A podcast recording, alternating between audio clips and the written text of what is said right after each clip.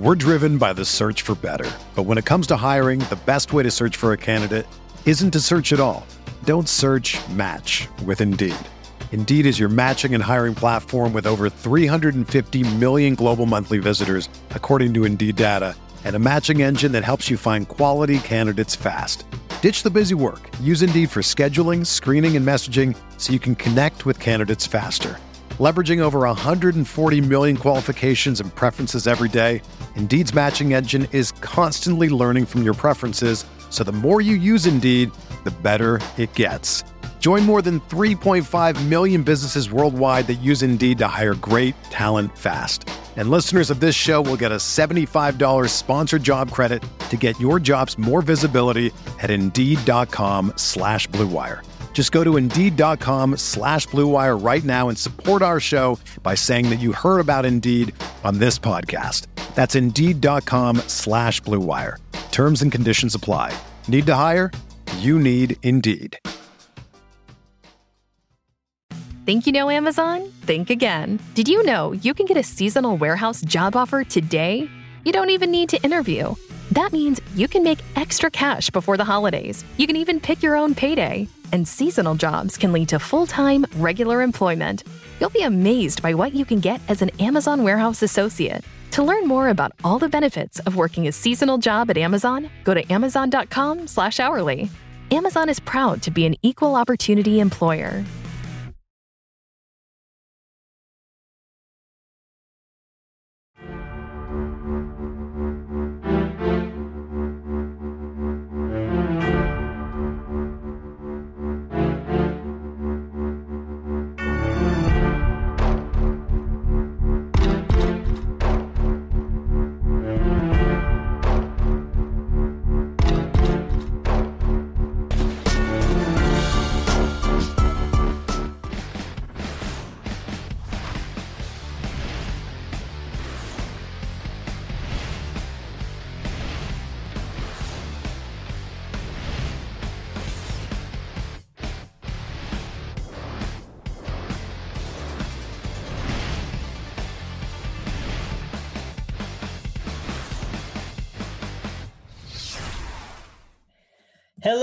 Everybody, and welcome back to the Advanced Analytic or Sports Analytics Show presented by Roto Grinders. I'm your host, Travis Mangone, here back with the one, the only Brandon Adams, but also we have a guest, Stewart Gibson. We'll kick it off with Stewart first. Stewart, how's it going over there, the new guy? Hey, what's up, man? Uh, doing good. Uh, looking forward to week two. Um, yeah, enjoying the show. You guys did a great job last week, and uh, excited to be a part of it this week.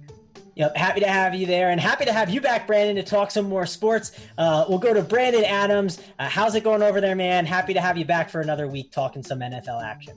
Yeah, love it, love it. I'm ready for week two. Now, real quick, how about Brandon? How about you introduce our guest, Stewart? Because I got to meet him, do a little Skype call, uh, find out all of the cool things he's doing over there at Advanced Sports Analytics. Uh, give me some of the details on Stewart, or, or you can have Stewart say some stuff if you want.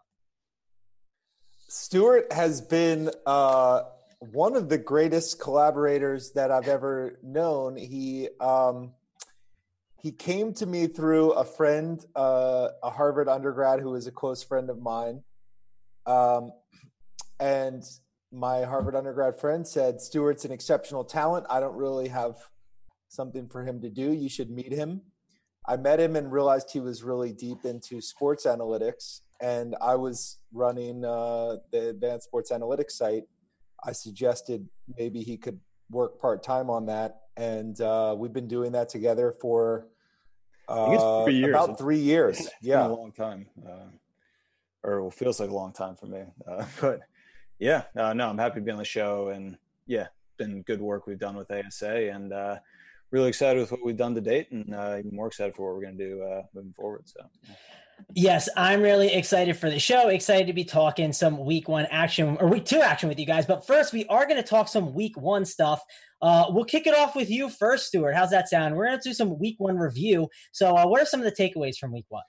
Yeah, I mean, I, I uh, was going back and just kind of looking at what I did week one, trying to. I think it's important to just evaluate like what I did well, what I didn't do well, um, and I don't know, try to continue what I am doing well and learn from what I didn't do well, and uh, I think week one was like a really important running back week. Uh, there were a lot of good values in play, and um, I don't know. I mean, I think running back's like a position where I'm always trying to focus on volume. I mean, find the guys who are going to give me as many touch opportunities per dollar. But uh, I mean, I think there were a number of guys you could have gone with in week one uh, along those lines. And for me, I was really diligent about separating between the efficiency of running backs. I mean, I think uh, there was a slot of about uh, like six running backs or so between uh, you know Ekeler and Carson and Fournette, Dalvin Cook. Uh, I even I like really liked Mark Ingram coming in and um, and Chubb as well. And I don't know, I've kind of found myself off like Chubb and Fournette on account of just their uh, efficiency, uh, like low efficiency. And I mean, I think that played out well. So I don't know if that's just like grasping onto a single kind of week and trying to run with that or not. But uh, I don't know. I definitely like moving forward want to not overlook per touch efficiency when looking at the running back position um, and kind of trying to find that balance of like guys who do have good volume, but but also not losing the sight of uh, how efficient running backs are. I mean, I think Fournette coming into the week uh, just sh- showed as a guy who just wasn't very efficient per touch, and like maybe you could expect that efficiency to go up uh, with an expanded role in the pass game, but um, I don't know. I just like wasn't seeing it, and I guess fortunately was was off Fournette and Cash. Um, but I do kind of want to continue to strive for not just going with the guys who are going to get the most touches, but also look for uh, that right mix of like volume and efficiency. And um, yeah, I found our tools very useful in doing that, uh, trying to look at running back efficiency. Yeah, it was one of those weeks where a lot of people were playing the elite running, or not the elite running backs, but the mid tier running backs, I guess you could say. But they were still elite value, right? That's kind of where I was going with that. So, um, yeah, they were elite value plays. A lot of people played those 6K running backs. And Christian McCaffrey, I think on any other week would have had a lot higher ownership, and he absolutely smashed. Still had some pretty decent ownership, though. Uh, Brandon, what did you kind of think of the week one review? Uh, you know, are some of those running backs in that 6K range, like that got priced up? Are we still going to go to them? Are they still too cheap? Um, what do you think of the week one review of how the first week? Well, I thought week one was fairly interesting. It was uh, quite chalky. Cash was a real equity grind down. The best teams tended to win. Uh, tournaments were very interesting. I mean, in tournaments, you always have a trade off between equity, picking the players that have the best projected fantasy points per dollar, and differentiation, trying to pick players with low ownership generally speaking, when you have a tournament that's super top heavy, like perhaps the Millionaire Maker, you want to emphasize differentiation because maybe one third of the prize pool is going to first place. It's very important to have a, a unique lineup. Whereas in a tournament like the Wildcat, where there's a strong first prize, but there's also a lot for down the ladder, you can you can emphasize equity a little bit more um, and I found it to be a very interesting week where in the Millionaire Maker, your top 100 lineups tended to be very unique lineups, very strange lineups. But then um, most of the lineups just below that tended to be quite close to the cash lineup. So in the in the Wildcat, you would have done well by just playing small deviations from the cash lineup. Most of your most of your lineups would have cashed because it was the type of week where maybe the top 10 lineups in the Wildcat were quite strange, but then just behind that, you had something close to, to your cash lineups. Yeah, it totally felt like that type of week. So uh, it was definitely really interesting. Is there any like takeaways that you have from like the week watching stuff? Like, are you a believer in John Ross now? Uh, you know, uh, what other takeaways from watching the games uh, or anything else DFS related Stewart? did you see? Honestly, I wasn't getting to watch too many of the games. I was on a flight from Tennessee back to New York. Um, found myself watching some of the Cleveland Tennessee game at the airport, but uh, yeah, I don't know. Didn't get to watch too much of the uh, Sunday games. Did tune in for the Monday game, so I don't know. I'm not sure they're going to be much help uh, in terms of uh, Sunday game takeaways uh, from like a viewership standpoint. What about you, Brandon? What else do you have? Any other t- kind of takeaways from Week One? Yeah, so I'm also I'm a big believer in the eyeball test, but this particular Sunday I had uh, multiple conflicts. My brother's my brother's birthday celebration and a couple other things. So uh, yeah, I I'm a huge believer in the eyeball test, but it it we'll have to wait for week two and onwards. We yeah.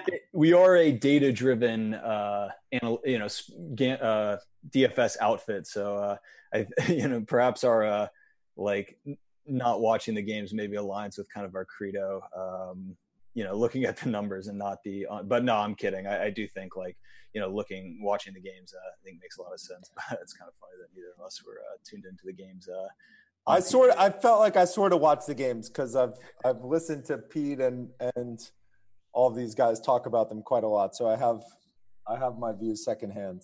Yeah, I watched what I could. I was at the DraftKings like kickoff bash, and my friends picked the worst seat you could find, and we could only watch Eagles Jets for the first game. So that's all I got to watch. I couldn't watch Red Zone. It was so infuriating being at the there watching just two games and not being able to watch Red Zone. I was looking at stuff on my phone. But in the second, uh, for the second games, I moved my seat and I got to watch the uh, more of the red zone and get to see uh, what happened. So got to get a better look at those games. And man, uh, man, the Chris Carson usage was crazy. That's a guy that I'm just going to be riding that, that price until it goes all all the way up. So uh, let's dive into some other things. Let's talk about some new coaching staffs. And uh, uh, talk about what you saw with the new coaching staffs. What are some things that you noticed? So yeah, um, I think there are a number of interesting new coaching staffs around the league, and uh, I was pretty interested to see you know how they would perform in regular season our models do attempt to project uh, week one usage and kind of tendencies for these new coaches based on what they do in the preseason but um, yeah i mean i think that's always tough to do and you know sometimes you don't know what co- like what coaches do in the preseason might not dictate what they do in the regular season um, but yeah i got some notes on like a couple coaching staffs i was really paying attention to. I think most notably like cliff Cliff Kingsbury and what he's going to do in Arizona, I think, is really top of mind for people. Um, I don't know. I came in a bit of a uh, skeptic on you know his claims of just running this uh, Texas Tech like spread offense where they're just going to be go go go. But uh, I don't know. To be honest, I, I feel like he kind of delivered. I mean, he, he the, the, Cardinals ran 443 uh, air yards in regulations, and you know discounting uh, any any extra you know air yards they got in overtime. Um, that you know puts him. I mean, that's in rarefied air. I mean, guys like uh, Monken, who we're just praising as air yards uh, beasts, are you know in the high threes. So I mean, to see Cliff Kingsbury and his offense put up that much uh, passing volume and kind of downfield volume. Uh, I don't know. I mean, some people kind of saw coming. I, I was a little surprised by. Um, we saw the the Dolphins coaching staff run very uh, air yards heavy offense. I don't know that we can really trust that that much, just given the way that game was going. I mean, so early in the game, they got forced into a pass heavy and deep pass heavy offense. Um, so I don't know. We'll, we'll kind of see what what comes out of that, but I'm not like too. Uh, you know, eager to take up what we saw with Miami's coaching staff uh, as as gospel. Um, one offense that really stood out to me um, was uh, the new coaching staff in Cincinnati. Um, didn't really know exactly what we were going to get from Zac Taylor, who's done some offensive coordinator work, um, and new OC Brian Callahan. But uh, they put up uh, 381 air yards, a very uh, respectable and, and, you know kind of high uh, high total. So they're looking like a team that really may. Um, you know, moving forward, we saw Andy Dalton uh, crushed, and, and as you mentioned, John Ross crushed as well um, yeah, it's a team to keep an eye on. I mean, I think uh, that game was more reasonable than Arizona or Miami, and maybe we can be more trusting in what we're seeing there. Um, new OCs that tended to be very run heavy, and I think kind of in line with what their head coaches were saying they're going to do. Uh, Minnesota, I mean, 77% of their plays they were running, uh, just absolutely insane. And um, I don't know, I, I, definitely think for me it puts a damper on expectations for guys like Thielen or Diggs.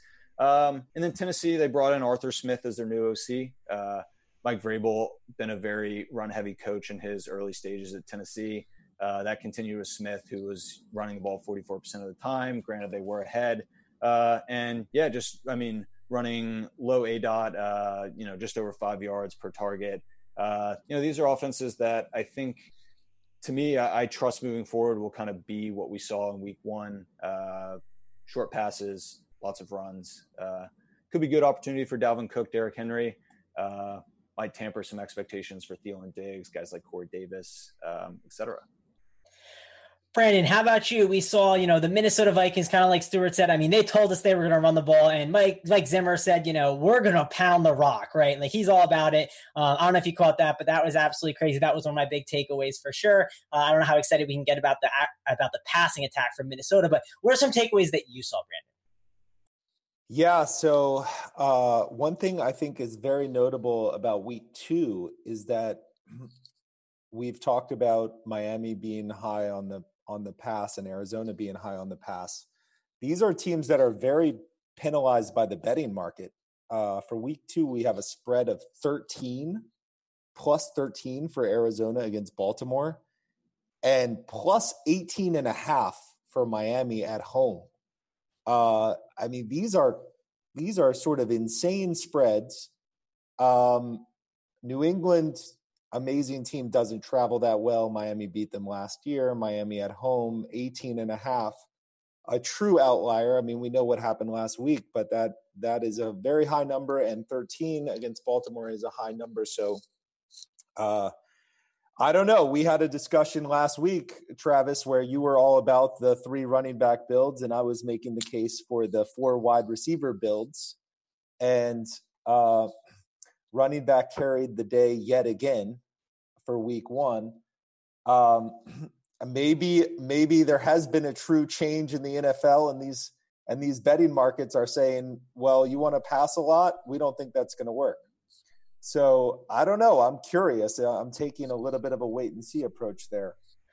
Yeah, no, I think the one thing you brought up though last week that definitely hit was like these, you know, wide receiver ones that absolutely pop. And like Sammy Watkins, I mean, he wasn't a wide receiver one there. He ended up being a two, but he turned into the one throughout the game. I guess maybe he did that a little before the Tyreek Hill injury. I forget when the injury happened, but we just saw like these receivers just pop off for the big games, like those ceiling games that you really don't see as much. And like a guy like Sammy Watkins getting a 50 fantasy point per like game. That's absolutely crazy to see from a guy like Sammy Watkins, right? It's not shocking to see Christian McCaffrey do it or like a Julio Jones, but for a Sammy Watkins, it's just crazy. But he is in that amazing offense in Kansas City where they get tons and tons of points. So uh, sure, and and the difference between a wide receiver and a running back, for the most part, is that they can break off high teens on a play, and that was a lot of the discussion last week. Uh, this week, I think McCaffrey will be chalky, and at his price, He's a terrible tournament play. He's a terrible big field tournament. Being a parent can be really challenging. Child and Family Resource Network focuses on connecting pregnant parents and those with kids under the age of five with free support services to help them on their parenting journey. Everyone deserves someone they can turn to for help with parenting. Visit childandfamilyresourcenetwork.org today. He's playing right now uh, against Tampa Bay, so he'll be off the main slate. Yeah, fair enough.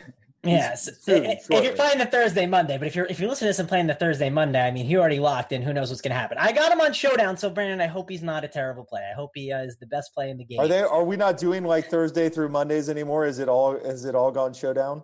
I haven't paid attention to the Thursday slate. I haven't. I haven't entered the Thursday Mondays, but the action is not as good. Uh, I'm going to enter next week, so I will report back to you next week. Uh, I forgot to enter; it was too late, and I realized today I did not do it. But uh, I will definitely be getting back uh, into that. So uh, you know, gotta gotta wait. It's worth noting that at Advanced Sports Analytics, we have two types of uh, distributions that we keep on an ongoing basis. One is the distribution for each player of just fantasy points, and another is fantasy points per dollar, per salary dollar. And the distribution of fantasy point performances is more condensed for running backs in general. There's a lot more volatility for wide receivers. Um, and the distribution of fantasy points per dollar is likewise more spread out for wide receivers, more condensed for running backs. So what tends to happen is when you have a wide receiver like McCaffrey who's priced super high, um, they really they don't have access to the kind of fantasy point per dollar performances that you need to win the very big field tournaments. I mean it it did happen last last week, but this week even the difference of $800 in salary, the plus $800 it doesn't seem like a lot, but it but it is a lot in terms of your access to the the crazy high fantasy points per dollar. All right, Stewart, do you have anything else uh, to talk about with the new coaching staff changes? Anything else that you haven't touched on that you want to talk about? Yeah, I mean, I also got a note on Kellen Moore. Uh, we saw a very balanced um, approach from Kellen Moore, and I can pull up kind of our uh, historic metrics on, uh, let's see, I guess offensive coordinators. Um, would you see Kellen Moore though? Uh, you know, throwing doing a very balanced approach, uh, about 50-50 split between run and pass. I mean, it was a pretty lopsided game, uh, but in the plays that he was passing, I mean, he was pushing it downfield. Uh, that 9.4 uh, aDOT ranks pretty high among uh, you know active OCs that that we're looking at, and um, you know I do think uh, if we can find opportunities to play Dallas in uh, more neutral game environments where maybe Dallas uh, might be less likely to abandon that pass early, I think that's a really interesting opportunity. Uh, a lot of buzz about Kellen Moore and kind of what that's going to do for Dak Prescott and uh, added, you know, options like Randall Cobb and the improvement of Michael Gallup. Uh, very interested to see kind of what that offense is going to do moving forward. And uh, you know, they got Washington this week, uh, expected to be a lopsided game, but definitely looking to uh, capitalize on that Dallas offense and, you know, the downfield mindset that Kellen Moore brings uh, when we can find them in more neutral game environments. Definitely. Yeah, Dallas, they, they looked really good. Uh, again, it's one game, right? You don't overreact. Like, of course, the Patriots look good and they absolutely dominate, but we don't want to overreact to too many things. Uh, anything else, uh, Brandon, you want to touch on? you want to talk about our next segment? Yeah, let's move on to the next segment. Uh, just just wanted to note real quick that uh, we did notice the Arizona pass heavy offense. Christian Kirk is a great tournament play. Um, he has the kind of distribution that can win tournaments, and the playing from behind pass heavy offense will really suit him this week. Alrighty, let's go on to reality or mirage. Uh, and uh, Stewart, this is a good segment here. I like to kind of we get to talk about all the plays that are they real plays or are they just fake plays? You know what I mean? Like, uh, can we believe it? Uh, so, Stewart, how about you kick us off? Some who are some of the reality and mirage plays that you saw this week that we need to discuss about? I mean, I'm hesitant to make heavy commitments one way or the other, but I mean, I think the guy we ultimately have to start this conversation with is Lamar Jackson. I mean, we saw him pop off in a huge way uh, on Sunday. And, you know, year two quarterback, I think there's a lot of uncertainty as far as uh, how big of a step forward he'll be taking, if he'll be st- taking a step forward at all. Um, I mean, some things that I'm looking at with Jackson are, are just his uh, efficiency metrics. So, I mean, his passing efficiency, uh, fantasy points per dropback on Sunday were insane. And I mean, whatever step forward he's potentially taken, I just don't see how that's sustainable for him. Um, I think uh, once this our tool loads up, I mean, the fantasy points per dropback that he showed on Sunday were like three x. I think uh, anything we've seen from him in previous weeks, and I mean, I don't know, whatever step forward he's taking, I just can't see how that's going to be a sustainable um, I'm sorry, this is our drop uh, QB dropback app. Um, I just don't see how that type of efficiency is going to be sustainable for him. Um, so I can pull up kind of the graphic here, uh, just showing. Uh, let's see, let me pull this out of the way. Um, you know, I, I, so so yeah, I I, I can't um, I can't see him really maintaining uh, the efficiency level that he, he displayed. I mean, so we're looking at here. Here's where he did Sunday. Just an insane level of efficiency uh, per dropback compared to what we've seen in previous weeks. Uh, I just can't see him pulling that off. Um, however, he, I mean, also, you know, in the past has shown a really high propensity uh, to scramble and, uh, you know, produce points with his legs, which he didn't show at all on uh, Sunday. He didn't take a single scramble. Um, he also, I think, had like 3% of Baltimore's design run plays. I mean, I expect those numbers to go up. So um, I don't know. I mean, I think Lamar Jackson's for real. I think uh, moving forward, he is just going to be producing fantasy points in a little different way than we've been seeing in the past, uh, or than we saw on Sunday. Um, I'm expecting him to kind of produce more with his legs, uh, or produce yeah, produce more with his legs than he did on Sunday. Produce a little less with his arm uh, than he did on Sunday. Uh, ultimately, I think that will be a very productive quarterback. Um, he also had like just a great matchup uh, versus Miami where they were just futile in their defense against him. Uh, that's not going to happen every week, although he does draw a great matchup against uh, Arizona this week. So, uh, yeah, I mean, I think he's a legit play this week. Uh, moving forward, I might though temper my expectations for him a little bit. Brandon, what about you? I mean, listen, uh, I know that the Ravens are not going to average 59 points per game throughout the rest of the season. Uh, you know, there is going to be some regression here, but Lamar Jackson, uh, what do you think of him? Reality or mirage? Well, it's interesting because um, we know that his pass efficiency per dropback is not going to be anything like week one. It will never approach that. Um, but he is always a guy who has the right tournament profile for us because, uh, as we know, quarterbacks that can rush and partic- and and possibly rush for TDs or even two TDs in a game, uh, those are great tournament plays. So I think we have to wait on him until his his price and ownership come down, as I'm sure they will later in the season. But he's the type of player that we want in tournament lineups. All righty. Um, let's go on to the next one, Stewart. I think you had written up McCaffrey. And again, McCaffrey is playing on the Thursday slate, but I think it's worth talking about because he had an insane volume here of 52% of the touches. So, Stewart, is that a reality mirage? What can we expect from him?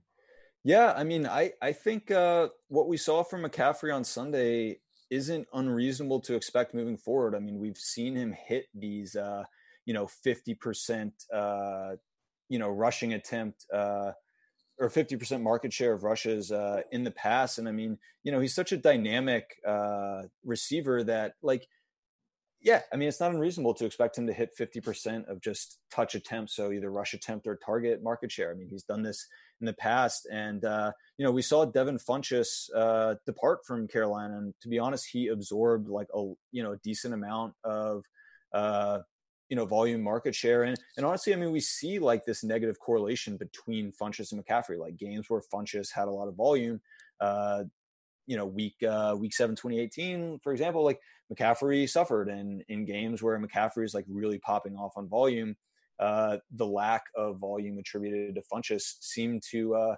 correlate with that. So, I mean, with Funchess gone, I know last week uh, you guys talked about how we could maybe expect that to get redistributed among some of the receivers, but uh, yeah, and, and I thought the same thing. Uh, I kind of totally missed the idea that uh, Carolina would just reload that volume back onto their like best player in McCaffrey. So um, yeah, I don't think it's crazy to expect. Uh, I mean, fifty percent we don't see him hit like that that often. Like you know where you can just like lock McCaffrey in for fifty percent of Carolina touches, but like it's going to happen. And um, yeah, I mean, I think. Uh, for the right price, he makes a ton of sense in cash games and should always be a tournament consideration, just given how much volume uh, we can project him to get.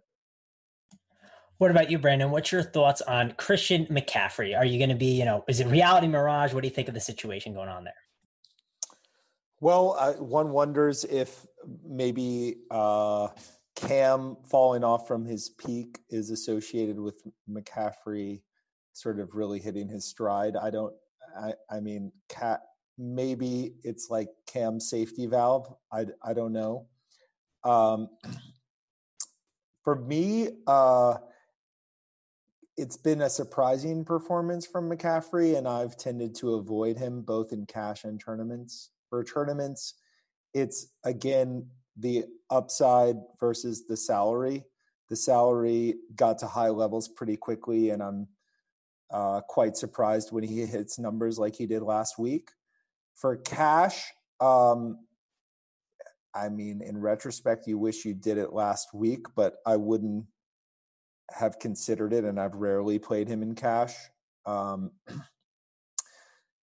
it's always advisable to play high price running backs when when they're feasible in cash because their distributions are tighter, uh, and because the site has the problem that they're pricing cash games and huge tournaments at the same time, they tend to uh, they tend to price running backs in a way where they have higher projected fantasy points per dollar.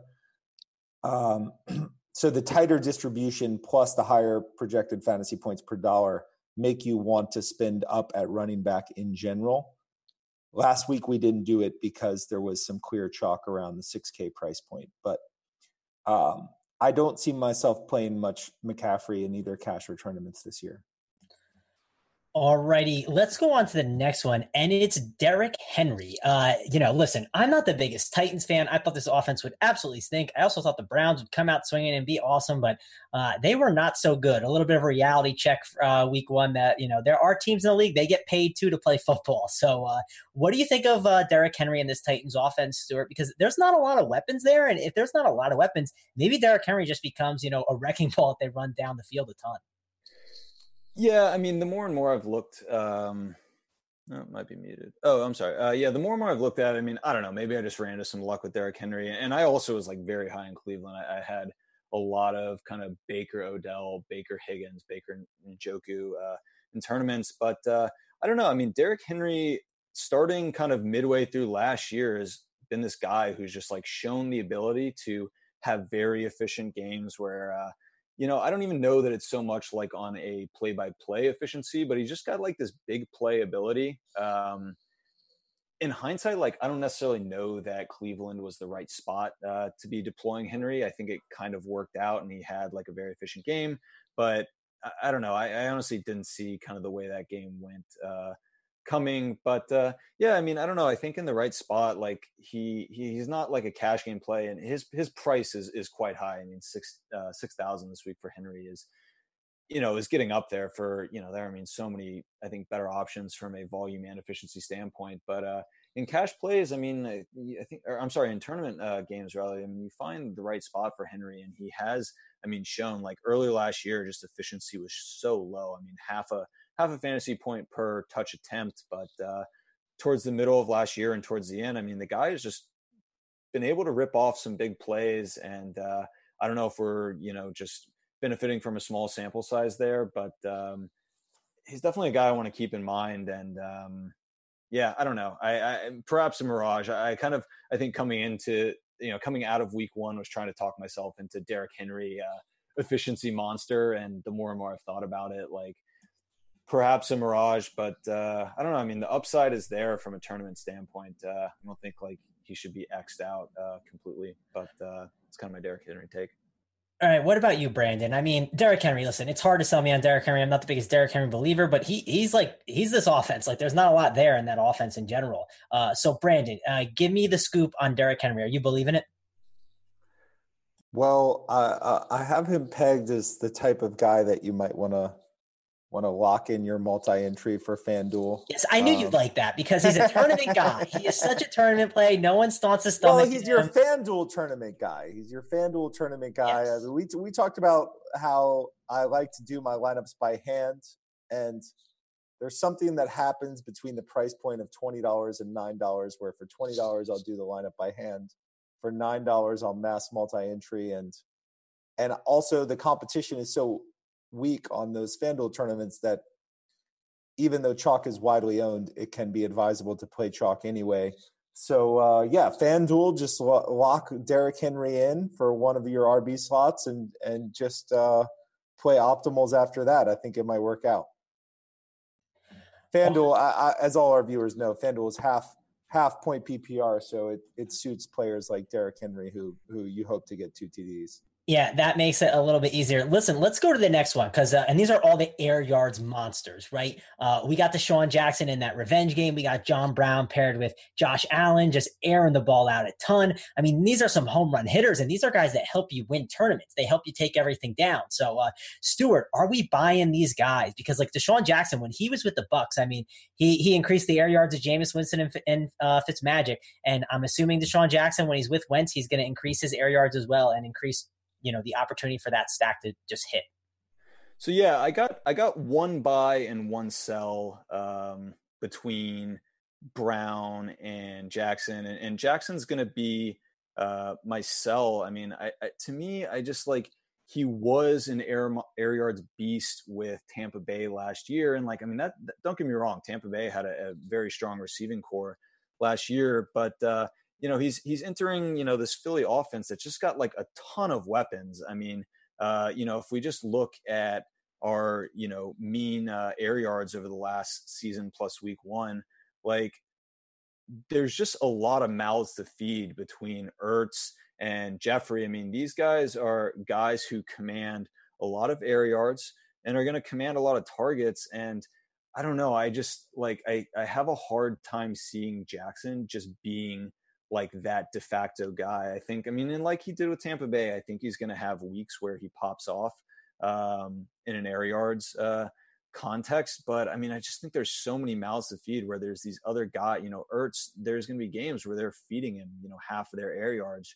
Uh, you know, Jeffery is a guy who's just going to command a lot of targets and downfield targets. I have a hard time just seeing Jackson on a consistent basis being this guy that um, you know is going to be getting all Philadelphia's downfield looks and um, you know coming off a big week where I'm sure uh, there might be a little more ownership on him. I think this is an opportunity, and his price is up. Like this is an opportunity where I might fade him.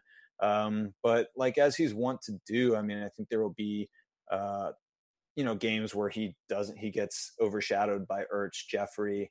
Um, and then you know that might be a good opportunity to to, to run Jackson back. I, I think he's just going to be very up and down, but uh, I'm saying mostly Mirage here, at least from a kind of cash and consistency standpoint.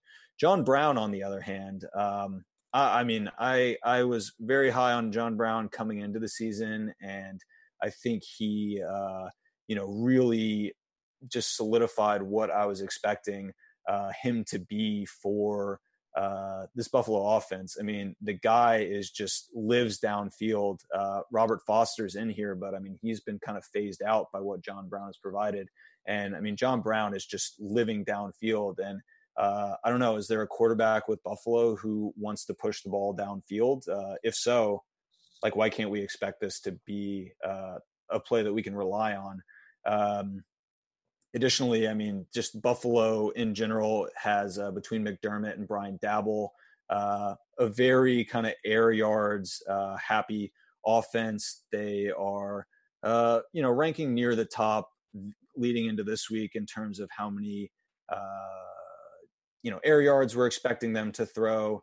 Um, and how many pass plays we're expecting them to throw. Here they are right here on our uh, at the moment, kind of projections for Sunday, they're they're expected to kind of throw the six most air yards behind lesser offenses like Miami, Arizona.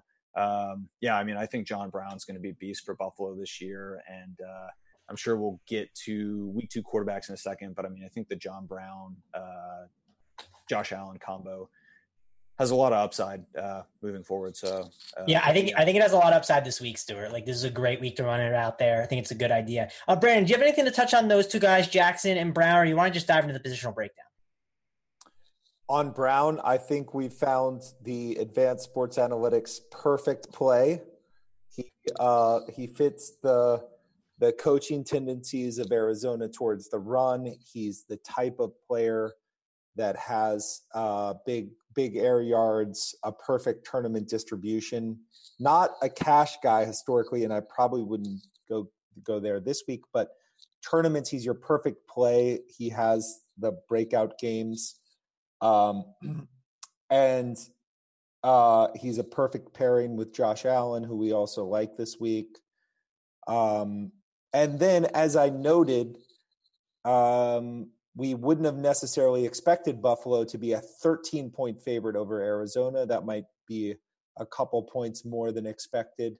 Um, that suggests maybe uh, maybe Vegas thinks that this offense is better than better than consensus or or or better than uh, general public might might think. So um, maybe uh, it's a big performance coming for for Brown and Allen. I'll be there. Also, just one last kind of stat to chime in with. I mean, uh, you know, sometimes you do see these big performances against a bad defense where you're like, uh, you know, might might uh, be kind of fool's gold. I mean, no defensive coordinator has been better at limiting air yards than the New York Jets, uh, Gregg Williams. So, I mean, to see Brown just have such an air yard happy performance against a defense that, in general, uh, is able to limit those type of downfield attempts, I mean, is is quite shocking. And I mean, I, I don't see why uh, John Brown can't uh, light it up this week against a Giants team that uh, just got absolutely destroyed by Dallas and kind of their downfield threat. This week. So yeah, de- definitely think that Allen, you know, run the Josh Allen with the John Brown, maybe pair it with an Evan Engram, pair it with a Saquon Barkley. I think that's a, a great way to go this week. Let's dive into the positional breakdown, though. Uh, and Brandon, talk about quarterbacks to me because listen, I'm not in love with quarterback. My first guy that kind of jumped out to me was Josh Allen, uh, which is a perfect segue here. He's probably my favorite guy in this range. Like I think he's too cheap, but if I have the money, I don't mind going up to a Tom Brady who I was kind of poo pooing on an earlier pod, but like they're just going to put up so many points New England and just realized that was a bad take. So, um, yeah, I think Josh Allen is definitely the guy, but Tom Brady's certainly in play. And I haven't played Tom Brady since like many years ago, it feels like. But uh, what about you, Brandon? How are you approaching the quarterback position this week? So, uh, one thing that has happened that is worth noting is that um, over the past three or four years, DraftKings has condensed their quarterback pricing there used to be more spread between the top tier and the and the low tier. So you should kind of tend towards top tier more than more than was previously the case. And that's especially true on weeks where you have some cheap chalk which are arguably we do have this week. Um, so i think you should tend towards paying up for the premium tier one qbs um, qbs it is true that there are a lot of QBs that are in contention for top three performances, but the top tier are much less likely to ruin your lineups. And um, I think with the salaries being as they are this week, you should err towards the the clear best plays. So you should stick with a, a lot of Mahomes. I think the price differential is perfectly reasonable, and it's extremely unlikely that he disappoints you. Um, Brady is a good play as well. Um, I prefer him for smaller field things and Mahomes for uh, bigger fields. Lamar Jackson is a reasonable play. Uh, Dak is a great play, and uh, Josh Allen uh, is a strong play if you need a little bit of savings. So that's kind of where I am. Uh, I will take some chances on Goff and as well, and perhaps Carr. Um, but yeah, I think don't get don't get too fancy at quarterback. It would be reasonable if Mahomes was high owned and you played him anyway. All right, Stewart, let's head to you. Quarterback position. How are you approaching it? Because it's, it's not my favorite week for quarterbacks this week. Yeah, honest. I mean, I was right there with you guys with Brady. Like, uh, that's a posi- quarterback's position that I think correlates well with just how many points we can expect the team to score. And like, obviously, the Patriots are going to be expected to put up monster numbers. I think uh, we have them as like 22% probability to be the top team score on the slate in terms of real points. And I mean, I know that sounds like low, like one in five chance, but I mean that's very, very high. I think they're like two two times uh, as probable to be the top team on the slate compared to the next best team, which is Kansas City. I mean, I don't know. Am I crazy to think that there is some risk of, you know, Belichick just like pulling Brady? We we do know that's a team that, when given the opportunity, can become run heavy. Um, I don't know. I've kind of been finding myself talking myself away from Brady. Um, uh, but yeah, Jackson was a guy that I think up until this morning was like, there's no way I'm playing anyone but Lamar Jackson in cash. Just like the perfect matchup against uh, Arizona. If you can have a more perfect matchup than Miami last week. Uh, but yeah, I have actually been finding myself uh, creeping towards Josh Allen. I mean, when you look at Allen versus Jackson, they're uh, their metrics are like extremely similar, uh, just in terms of per dropback fantasy efficiency, uh, their tendency to run the ball, especially in the red zone, uh, both on a designed run play or uh, via scramble. I guess where Jackson like differentiates himself is the expected pace we can, you know, the, the pace we can expect him to play at going up against Arizona. But I don't know. I mean, for over a thousand less, I'm finding it difficult to stay away from Josh Allen.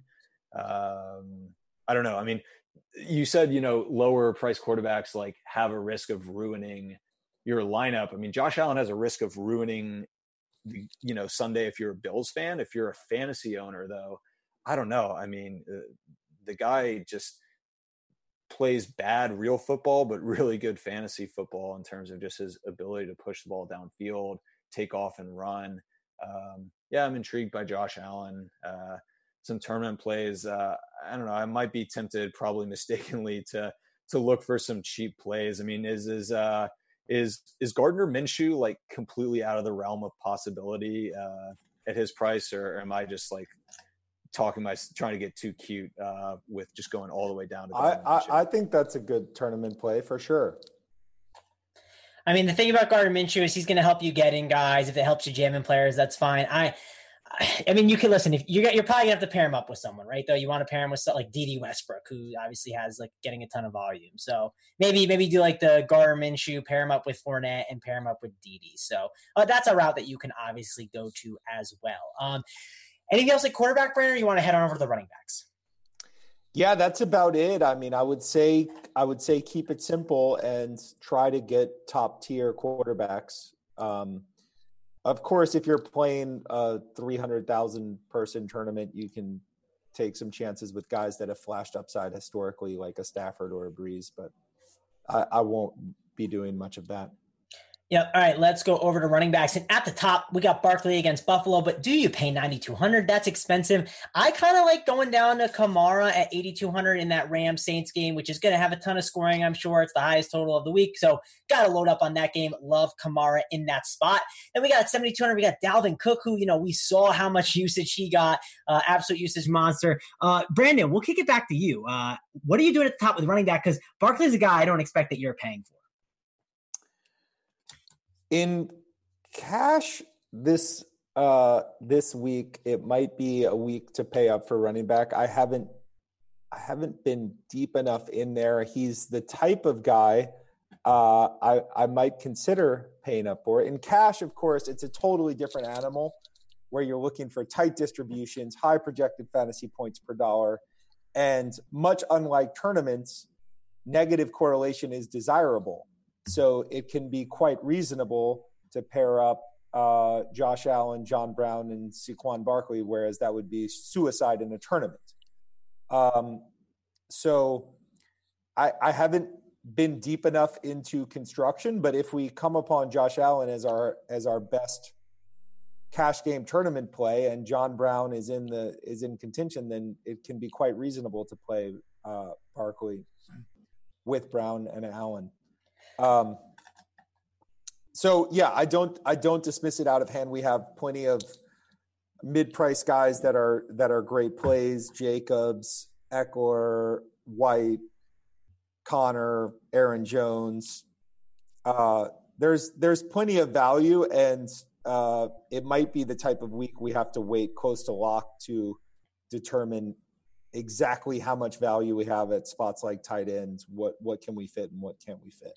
Yeah, because there is value throughout the industry. Like a cheap running back that could be in plays if Le'Veon Bell is out, we don't know. Uh, but you know, a, a Ty Montgomery could pop up as a guy that's just going to get so much uh, run and stuff. Uh, Stewart, how are you paying at the top? And then if you could dive into like the six K range because uh, in that 6K range, I mean, Carson is really interesting. Fournette's not a bad play. Ekeler with you know the tight end situation, no Hunter Henry is going to help Ekeler a ton, and those receivers are banged up over there. Uh, you know, we talked about Derrick Henry before. Marlon Mack got a ton more runs. So the 6K range is interesting too. So talk about the top and then just dive into the 6K range after.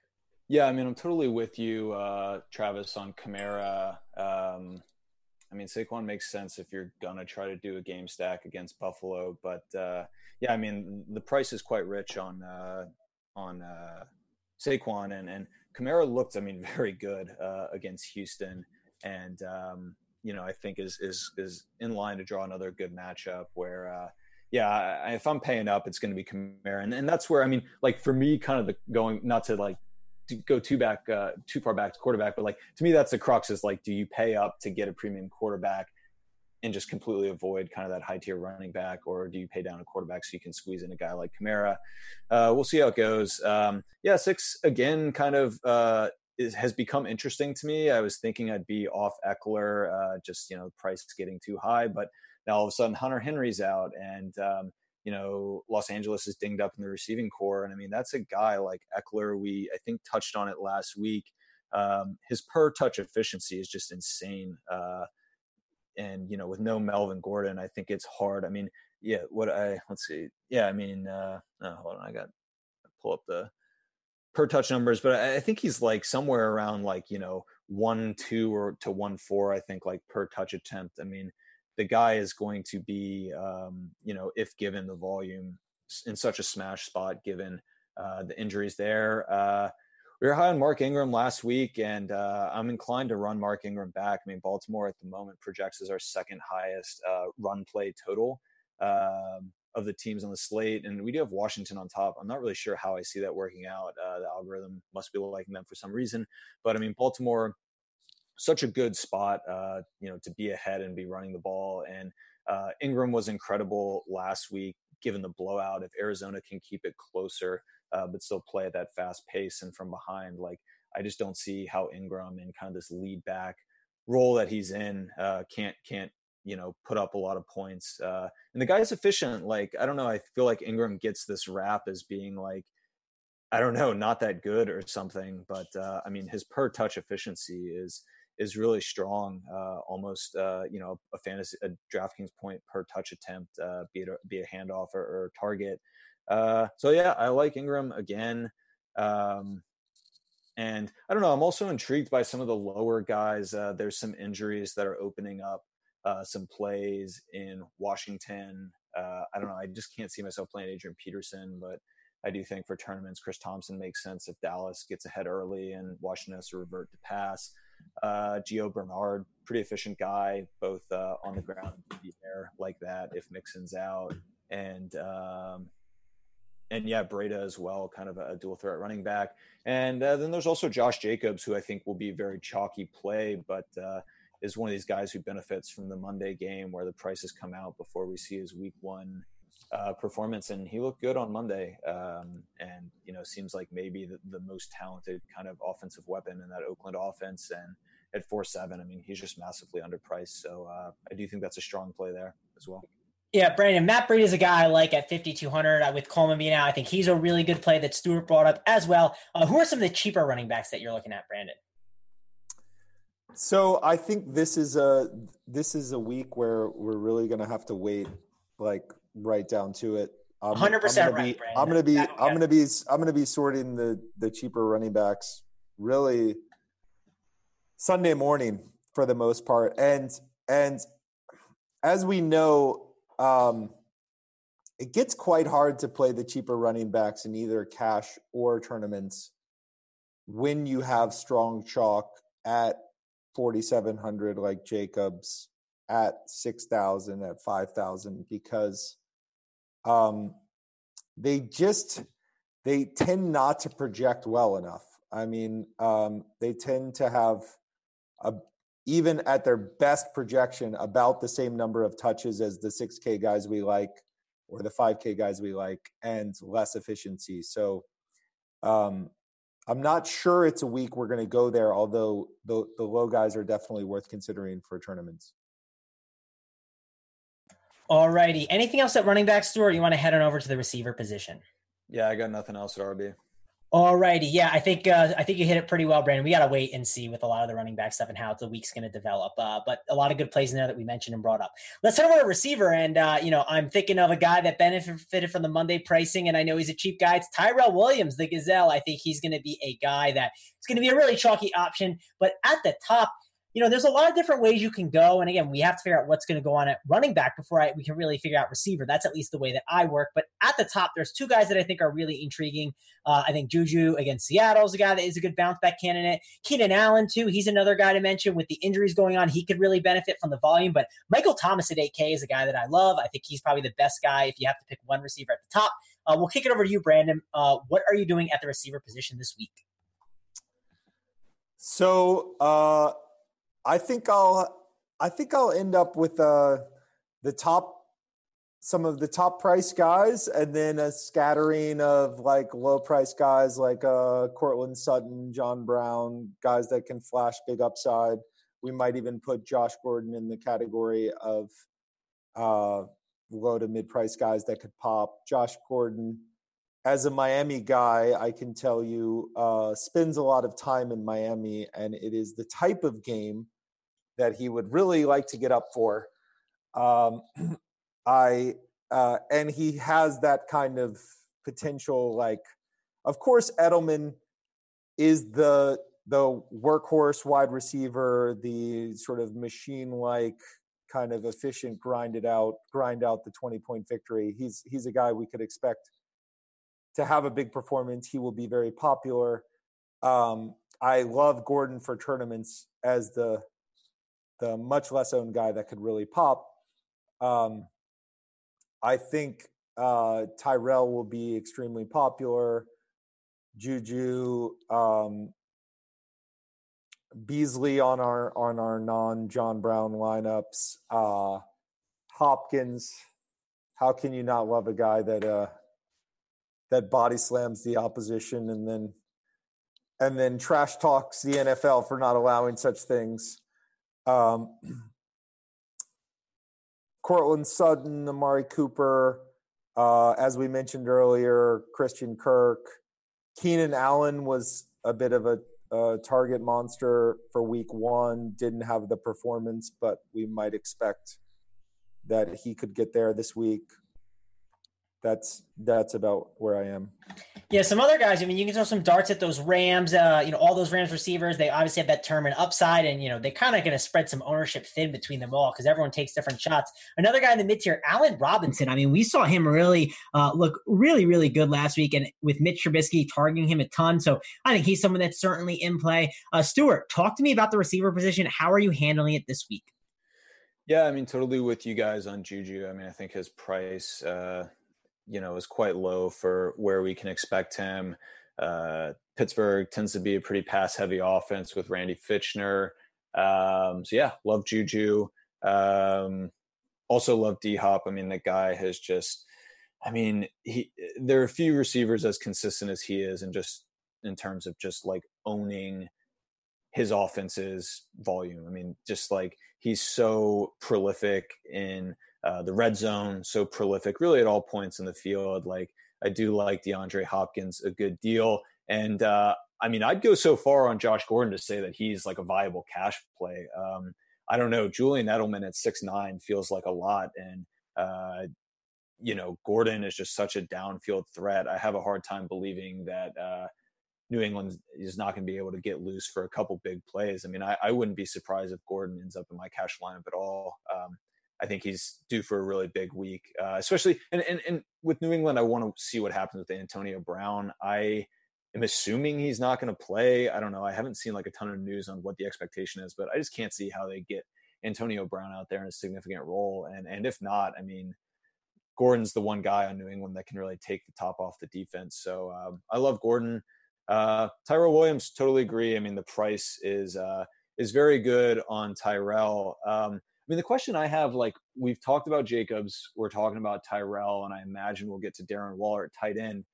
Like, how many Oakland Raiders is too many Oakland Raiders? I mean, they looked they looked good on Monday, um, but I don't know. I just like to me that does feel like a ceiling performance for just like that offense as a whole. And I don't know. I just can't justify playing uh, like I mean, I certainly can't justify playing three Raiders and have a hard time even justifying playing two Raiders. Um, no, that's that. That's a good point, Stewart. I will say, like, I think I saw this stat. Someone posted on Twitter, and I wish I could quote who it was. Um, one of the guys that does a lot of football stuff, maybe a pro football focus guy or something. But it was like Derek Carr um, was the QB two and the QB four last year, I think, against Kansas City. So like and if they're going to be trailing, they're going to be passing a ton. Like Waller is certainly in play. Uh, we can just segue to tight end because there's a lot going on at tight end. Like, of course, Kittle against the Raiders. Who doesn't want that? I mean, or not Kittle against the Raiders, Kelsey against the Raiders. Who doesn't want that? Especially with no Tyreek Hill, there's more volume, more opportunity. He's a great spend up option. Kittle, he's an interesting guy against Cincinnati. But if you look, Evan Engram in that game environment and with the volume he could be seeing with Shepard dealing with an injury, that's intriguing. I even know Hunter Henry's got an injury, so there's some cheap guys. Mark Andrew had a really good uh, week. Are you buying that? Uh, there's one other guy. Waller was one I was thinking of, and there's one more I'm blanking on. Oh, it's Hockenson, right? So so many air yards, and you expect him to possibly trailing against the uh, Chargers. You know, is that a mirage? Is that reality? Um, we'll kick it off with you, Brandon. How are you handling the tight ends? So um, with Waller, I think he will be extremely popular. Um, it is notable that in terms of the team projected points per team fantasy dollars, Oakland is going to rate very high this week. Um, you essentially have five guys that are likely to score all the points in Jacobs, Carr, Williams, Waller, and Richard. And with you could you could do uh, reasonable lineups by just saying, all right, Jacobs and no Carr or Waller, Williams, Carr, some Carr with Williams, and some Carr with Williams and Waller. Um, I I think it's a it's a pretty nice team to f- focus on for tournaments. Um, other than than Waller, it it kind of feels like a, a pay down at tight end week because the chalk is pretty strong. Um, so I think you could ha- sprinkle in some some Hockenson. You could sprinkle a lot of Waller, and um, then kind of have some pay up lineups with I'll, I'll, probably be like 70 75% pay down and 25% pay up for Kelsey, Kittle Engram Alrighty, Stu, uh, Stewart, talk to me. Uh, we're running low on time, so but I want you to do something for the people. Brandon last week talked about your site, uh, Advanced Sports Analytics. I want you to give kind of a quick breakdown to people what they can see with it. Then give your tight end breakdown, and then uh, you know I'll, I'll talk about stacks for everyone. We'll go through our stacks, and we'll get up out of here. Yeah, I mean, I think the goal with ASA is just to make uh, data accessible to you know our users. Uh, there's a lot of good data out there that I think just requires like a lot of data cleaning and work to really aggregate in a usable way. And I think we work really hard to take like immense amounts of raw data and I mean not even like the full universe of data that's out there, but but what we have access to and try to put it together in usable tools uh, with an interface so that people can uh, easily and quickly. I mean, I think when you're dealing with like injuries on Sundays, like being able to pivot quickly is so important. Uh, so trying to aggregate that data in a usable way um, so that people, yeah, can can get the information that they need. If you have a question about like what you know, what what data point do we want to see?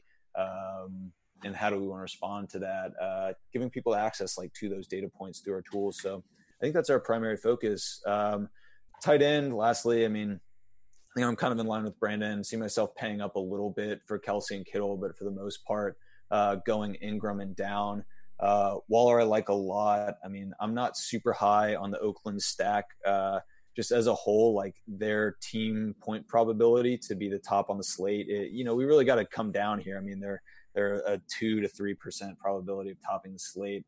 I just don't see how that can support uh, three guys or even two, and just Waller being the cheapest among Jacobs and Tyrell. Um, to me, makes the most sense, and also like to me seems least dependent on uh, positive game script. So I like Waller a lot. Delanie Walker is another guy I'll throw out there. Uh, Tennessee, kind of sneaky high uh, point to- total in our projections for them. Uh, you know, really going off is, is higher than I think I would have expected. Uh, Delanie, you know, is a guy that could garner a lot of targets in the red zone. Uh, you know, if, if Tennessee finds themselves there a lot, so that's a play I'm kind of interested in tournaments. But probably a lot of Engram and Waller for me this week. Tight end. All right, let's end it off with stacks. Brandon, give me your favorite stack, uh, favorite contrarian one, right? Let don't mention the Rams. We know that game is a great one, so uh, that's the one we'll keep off the board. But give me one stack that you really like this week. Well, uh, I think it will be contrarian enough to play Buffalo, and uh, I think that will be likely my biggest tournament stack. All right, Stu. How about you? Uh, you know, Brandon took the easy one. Uh, what's yours? I, I, I one that's off the board, so I, I feel comfortable and no one's taking mine. Yeah. Oh man, I do like Buffalo and New York with, with you know the possibility of running back Ingram. I like a lot. Um, ugh. I mean, the the quarterback is not contrarian, but I don't see why we can't have another big Ingram Jackson uh, kind of run heavy stack against Arizona. Like uh, I don't know, I want to go Buffalo, uh, New York, but uh, that that's kind of off the board. So um, yeah, I'd be interested in uh, kind of an Ingram Jackson unconventional running back quarterback stack.